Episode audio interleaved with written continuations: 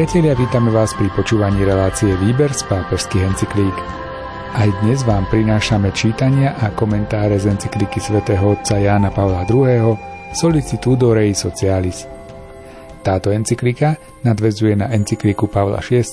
Populorum Progressio z roku 1967 s úmyslom jej aktualizácie. Text encykliky načítal Miroslav Kolbašský. Komentáre si pripravil Anton Fabián a na relácii spolupracujú majster zvuku Jaroslav Fabián a Martin Ďurčo.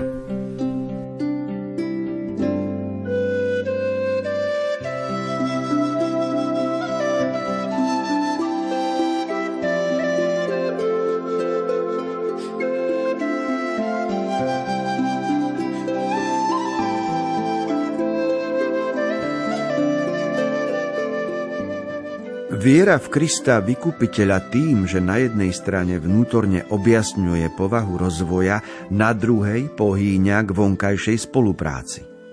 V liste svätého Pavla Kolosanom čítame, že Kristus je prvorodený zo všetkého stvorenia a že v ňom bolo stvorené všetko na nebi i na zemi. Každá vec v ňom spočíva, lebo Boh chcel, aby v ňom prebývala všetká plnosť a aby skrze neho zmieril všetko so sebou. Do tohto Božieho plánu, ktorý sa začína od väčšnosti v Kristovi, dokonalom obraze Otca a ktorý vyvrcholuje v ňom prvorodenom z mŕtvych, sa zaraďujú aj naše dejiny poznačené naším osobným, i spoločenským úsilím o zlepšenie ľudských životných podmienok a o prekonanie prekážok, s ktorými sa stretávame na našej ceste.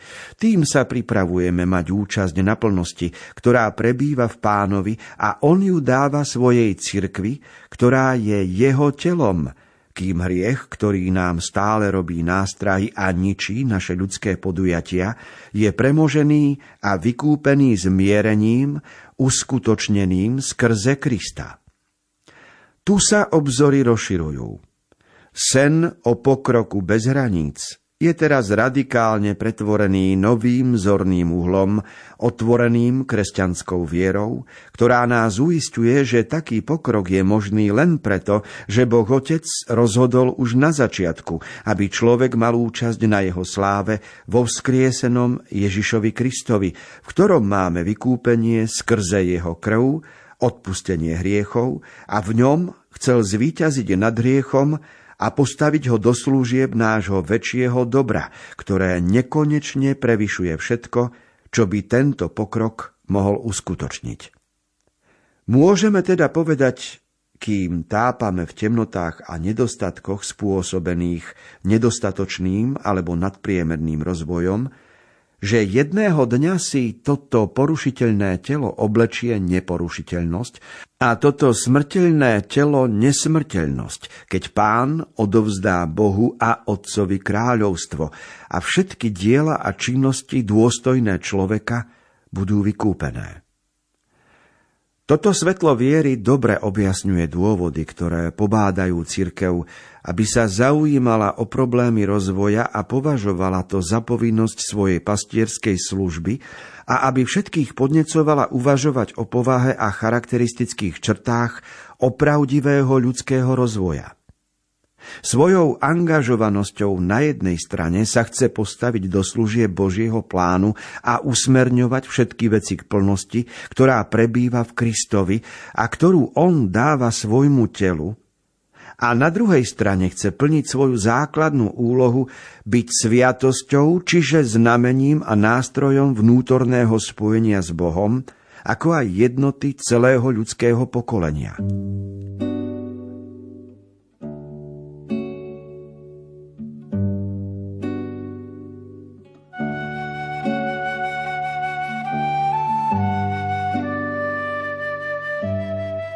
Jan Pavol II rozlišuje pokrok v zmysle svetskom, materiálnom, tak povediac ateistickom, a pokrok v zmysle náboženskom, keď sa nazera teologicky, čiže svetlom viery.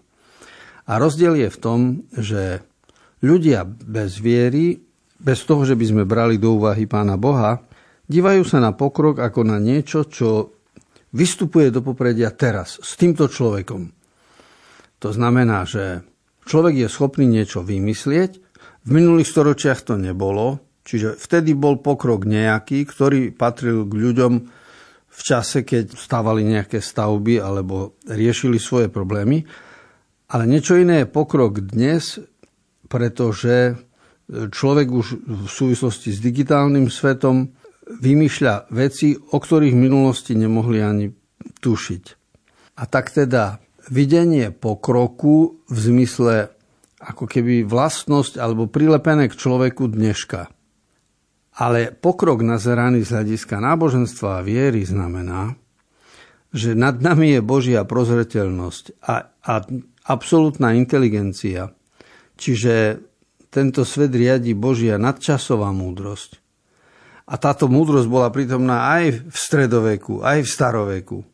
Čiže pokrok je vlastne Boží plán. A ten, tu bol, ten pokrok už tu bol aj pred tisícmi rokmi, aj pred miliónmi. Len my sme neboli. My sme neprinesli nejaký výsledok, ktorý nazývame pokrok. Ale teda zlepšenie ľudských podmienok a sen o pokroku bez hraníc – to nie sú len záležitosti, ktoré priniesli filozofi a sociológovia v ostatných storočiach, alebo aj technici. Ale pokrok nazeraný vo viere vidíme ako Boží dar, ktorý sa postupne v človeku rozvíja a rozvíjal sa svojím spôsobom v ľuďoch pred nami, rozvíja sa v nás a bude sa rozvíjať i po nás. Lebo Ináč sa vidí slovo pokrok, ak sa vidí ako Božia voľa a Boží plán, ktorý tu bol dávno. A nie, že prišiel so svietenstvom, alebo s objavením elektromotora, alebo predtým s objavením parnej turbíny a podobne. Teda my mnohokrát hovoríme o pokroku segmentovaným spôsobom, kdežto teológia hovorí o pokroku univerzálne.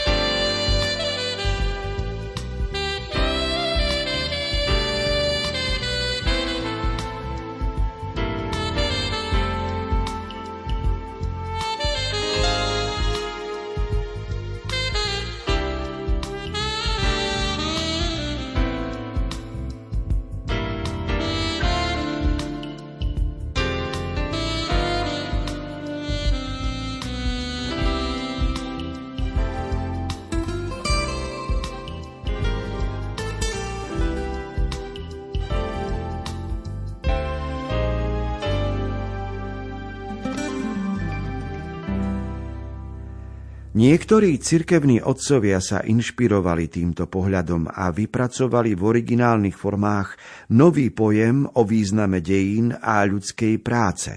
Sú zamerané na vyšší cieľ a ich zmysel je určovaný ich vzťahom ku Kristovmu dielu.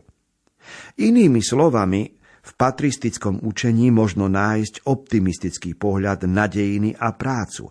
Poukazuje na trvalú hodnotu ľudských diel, pretože boli vykúpené Kristom a zamerané na prisľúbené kráľovstvo.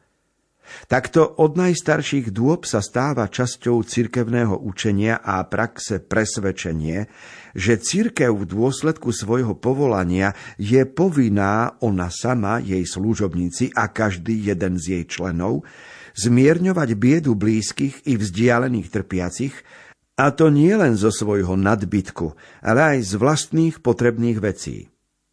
Teda v prípade nutnej potreby neslobodno dávať prednosť prebytočným výzdobám kostolov a cenným predmetom pri bohoslužbách. Naopak, mohlo by sa stať aj povinnosťou zbaviť sa ich, aby cirkev mohla dať chlieb, nápoj, odev a príbytok tým, ktorí ho nemajú. Ako už bolo poznamenané, tu sa dáva určitá stupnica hodnôt, v rámci práva na vlastníctvo medzi pojmami mať a byť, zvlášť keď majetok niektorých ľudí môže byť na újmu bytia mnohých iných. Pavol VI vo svojej encyklike sa drží tohto učenia a inšpiruje sa pastorálnou konštitúciou Gaudium et Spes.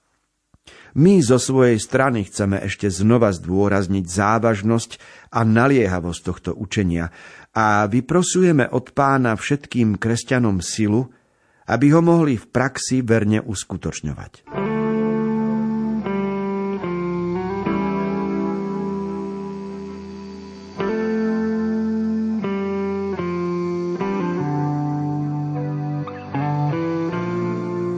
Hovoriť o pokroku v zmysle náboženskom, teologickom znamená brať do úvahy zameranie pokroku, lebo niekedy smer orientácia, čiže zameranie pokroku, môže byť veľmi sebecké. Vidíme to teraz, keď sú vojny, keď jedna krajina chce územie inej krajiny.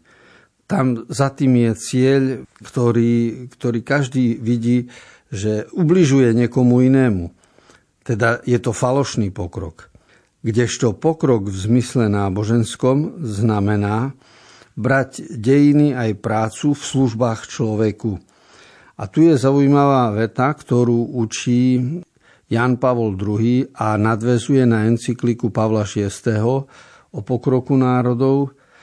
A síce hovorí, že cieľom pokroku je zmierňovať biedu blízkych i vzdialených trpiacich. A toto nie je len z nejakej solidarity, alebo aby sa ukázala na vonok církev, ale táto je sociálna činnosť, je z vlastnej podstaty, čiže prestala by byť spoločenstvom veriacich, keby si nevšímala núdzu blížnych. A potom je tu odvážna veta, ktorú ešte raz prečítam. Teda v prípade nutnej potreby neslobodno dávať prednosť prebytočným výzdobám kostolov a ceným predmetom pri bohoslužbách. Naopak mohlo by sa stať povinnosťou zbaviť sa ich, aby církev mohla dať chlieb, nápoj, odev a príbytok – tým, ktorí ho nemajú. Tak toto sú vety pápežov Pavla VI. a aj veta Jána Pavla II. No a teraz, keď chodíme po Ríme a vidíme nádherné barokové baziliky, nádherné stavby zlatom zdobené, ktoré vznikali v 16. storočí, v 15. v časoch feudálnej moci pápežského štátu, no tak sa pýtame, ako to korešponduje jedno s druhým. Lebo vtedy boli prostriedky, aj čas, aj umelci boli zaplatení, aj stavbári, čiže ľudia aj získali prácu, keď stavali tieto baziliky, ale tieto baziliky aj reprezentujú bohatstvo církvy, tak ako hrady, kaštiele, zámky reprezentujú bohatstvo nejakého rodu. A tu je vidieť to, čo sa volá pokrok národov, pokrok aj cirkevný že sa postupuje trošku ďalej a hierarchia hodnot ukazuje, že všetka tá, tá paráda bazilík a bohoslužobných zlatých náradí je sekundárna, ale na prvom mieste je človek. Aj s tým, čo a ako potrebuje, lebo dôležitejšie je byť a až potom mať. Takže predtým sa iní pápeži z čias 16. storočia k týmto hodnotám inak vyjadrovali ako Jan Pavol II.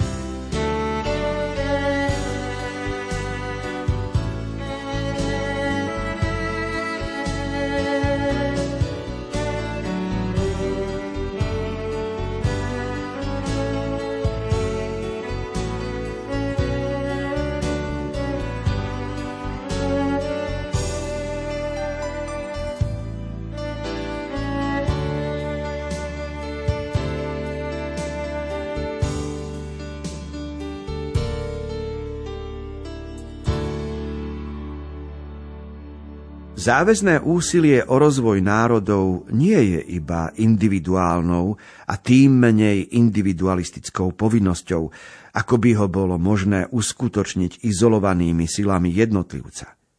Je to naliehavý príkaz pre všetkých a pre každého, tak pre muža ako pre ženu, pre organizácie a pre národy, osobitne však pre katolickú církev a pre iné cirkevné spoločenstvá, s ktorými sme ochotní naplno spolupracovať na tomto poli. V tomto zmysle my katolíci vyzývame kresťanských bratov na účasť na našich iniciatívach a vyhlasujeme, že sme ochotní spolupracovať na ich iniciatívach a prijať výzvy, ktorými sa na nás obracajú. V tomto úsilí o všestranný rozvoj človeka môžeme mnoho urobiť aj spoločne s veriacimi iných náboženstiev, ako sa ostatne už aj robí na rozličných miestach. Spolupráca na rozvoji celého človeka a každého človeka je naozaj povinnosťou všetkých voči všetkým a súčasne musí byť záležitosťou všetkých štyroch častí sveta – východu, západu, severu a juhu – alebo, aby som použil dnes zaužívaný výraz, rozličných svetov. Ak sa oň naopak usilujú len v jednej časti alebo len v jednom svete, vtedy sa to robí na újmu druhých. A tam, kde sa začína, nakoniec zbújnie a znetvorí sa práve preto, že sa nemyslí na iných. Aj národy alebo štáty majú právo na svoj plný rozvoj, ktorý, ako sme už povedali, spája hospodárske i sociálne črty. Musí však obsahovať aj príslušnú kultúrnu identitu a otvorenosť k transcendentnú. V nejakom prípade neslobodno pod zámienkou nevyhnutnosti rozvoja druhým vnúcovať vlastný spôsob života alebo vlastnú náboženskú vieru.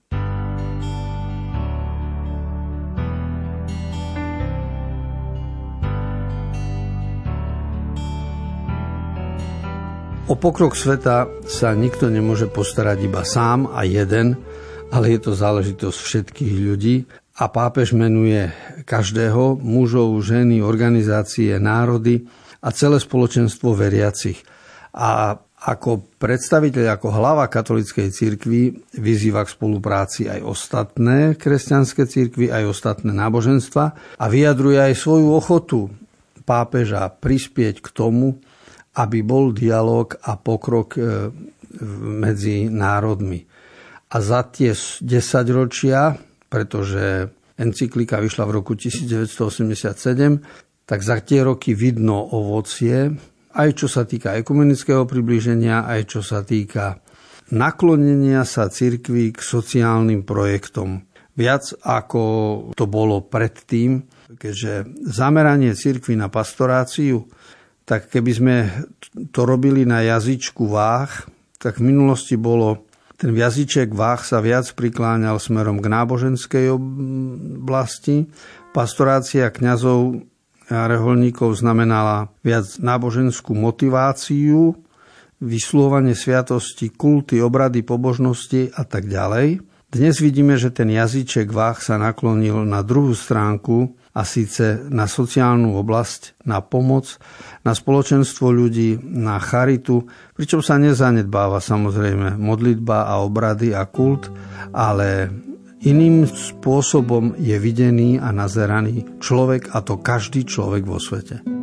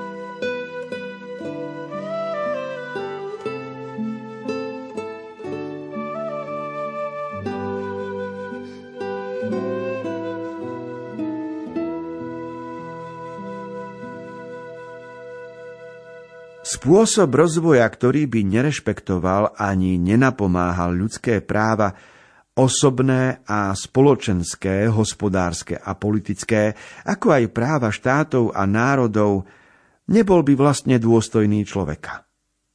Dnes zazda viac než v minulosti sa jasnejšie uznáva vnútorné protirečenie rozvoja, obmedzeného len na hospodárskú stránku.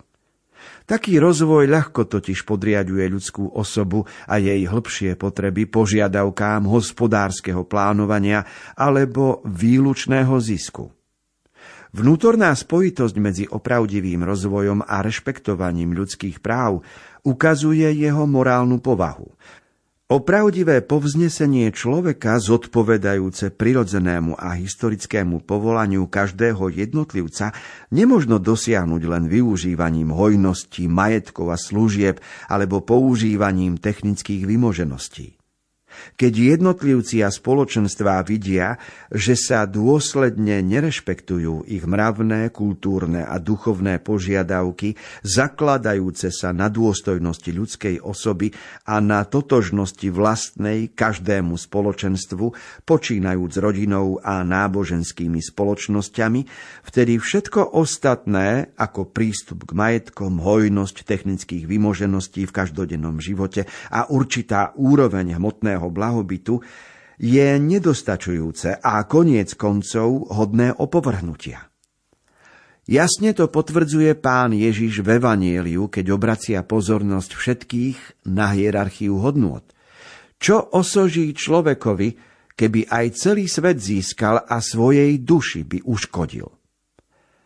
Opravdivý rozvoj podľa požiadaviek ľudskej bytosti, muža a ženy, dieťaťa, dospelého alebo starca – Predpokladá u tých, čo aktívne zasahujú do tohto procesu a sú zaň zodpovední, predovšetkým živé vedomie práv všetkých i každého jednotlivca, ako i nevyhnutnosť rešpektovať právo každého človeka na plné využitie dobrodení, ktoré poskytuje veda a technika.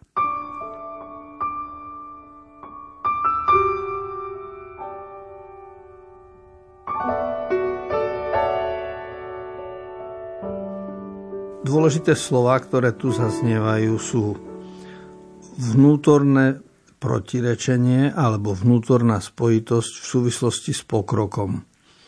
Totižto to, že pokrok je priaznivý a požehnaný, je jasné, ale v sebe obsahuje vnútorné protirečenie v tom zmysle, že ak niektorí ľudia vďaka technickému pokroku sú pre pokrok využívaní a zneužívaní, alebo ak etická stránka človeka, morálna povaha nie je v takom rýchlom vývoji, ako sa vyvíja hospodárska situácia, tak nastáva vnútorné protirečenie pri téme rozvoja a bavíme sa o morálnej povahe. Dnes ráno som počul informáciu, Lufthansa vyzýva cestovateľov, ktorí dnes majú letieť, aby nešli na letisko, lebo sa štrajkuje. Týka sa to asi 150 tisíc ľudí, ktorí sa ráno dozvedia správu, že kufre majú naspäť rozbaliť a počkať, kým sa bude lietať. Lebo dnešný štrajk potom ešte nadvezuje na ďalší, ktorý môže byť v nasledujúcich dňoch. A čo to znamená? Ten, kto vymyslel Lufthansa, ten, kto vymyslel lietanie, urobil krásnu vec. Je to požehnanie pre človeka.